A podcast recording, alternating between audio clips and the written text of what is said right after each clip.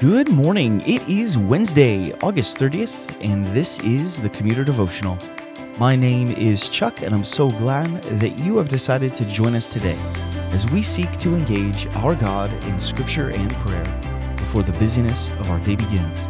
If you've just stumbled across the Commuter Devotional, or you notice that we're back after a long break, I welcome you to the Commuter Devotional.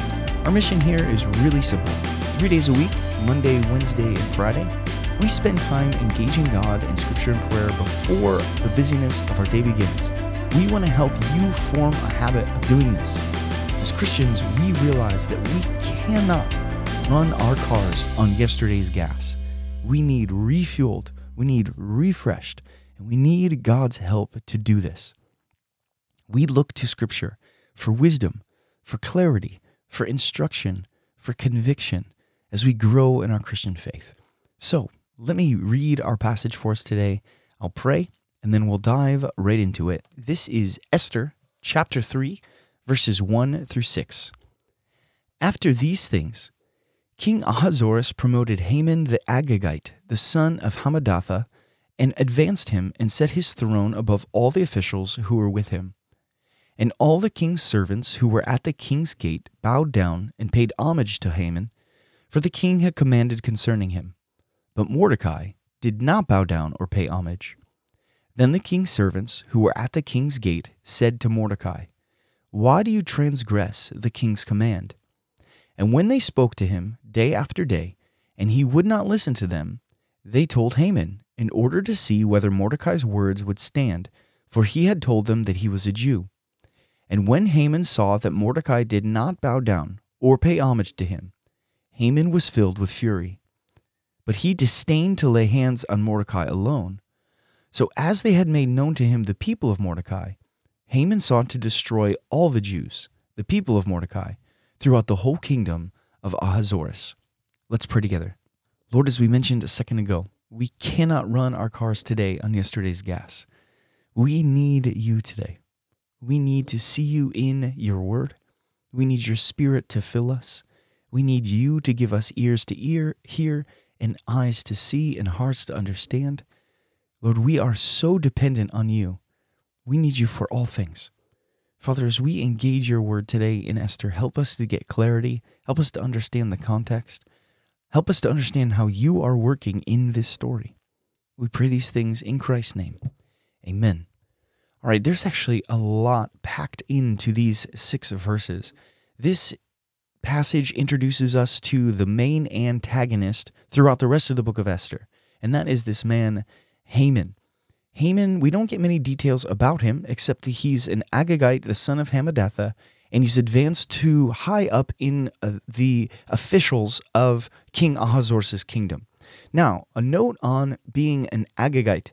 I looked up in a commentary and is able to track down something really interesting about this because I'd never heard this people group before.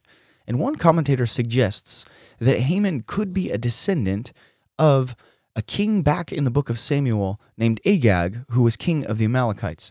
This was a king that Saul had failed to kill, and that later in 1 Samuel 15, Samuel, in response to Saul's failure, hacked the king to pieces.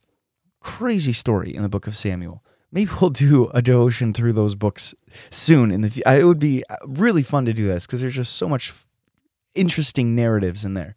But nonetheless, one commentator suggests that he is a descendant of the Amalekites.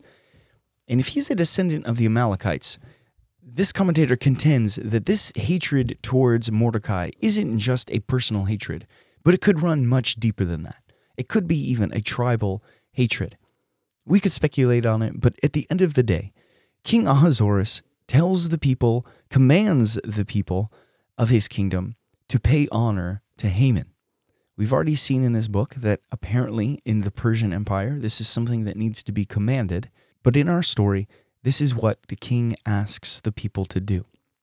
Now, I want to put in a note here. King Ahasuerus is not asking the people to worship Haman. They're not asking the people to treat him as a god. They're simply asking them to show him honor. But Mordecai refuses to do so. And apparently he does it pretty quietly because Haman doesn't even notice.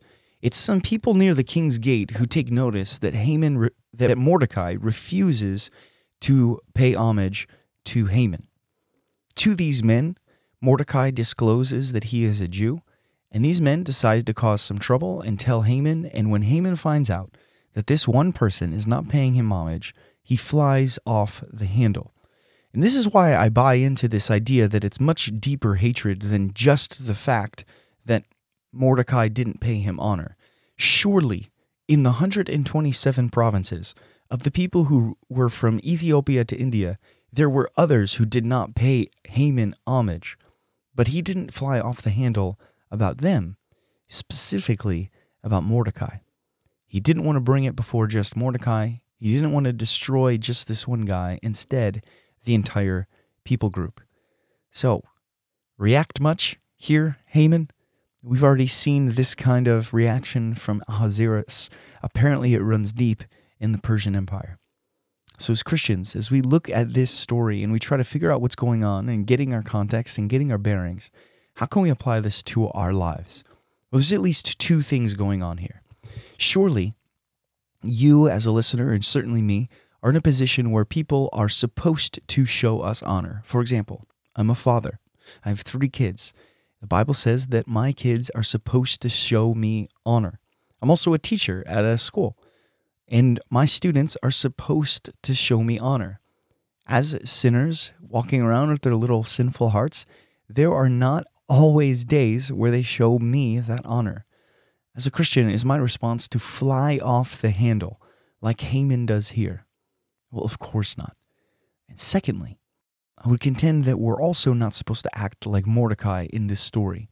The Lord has commanded us to show honor to certain people.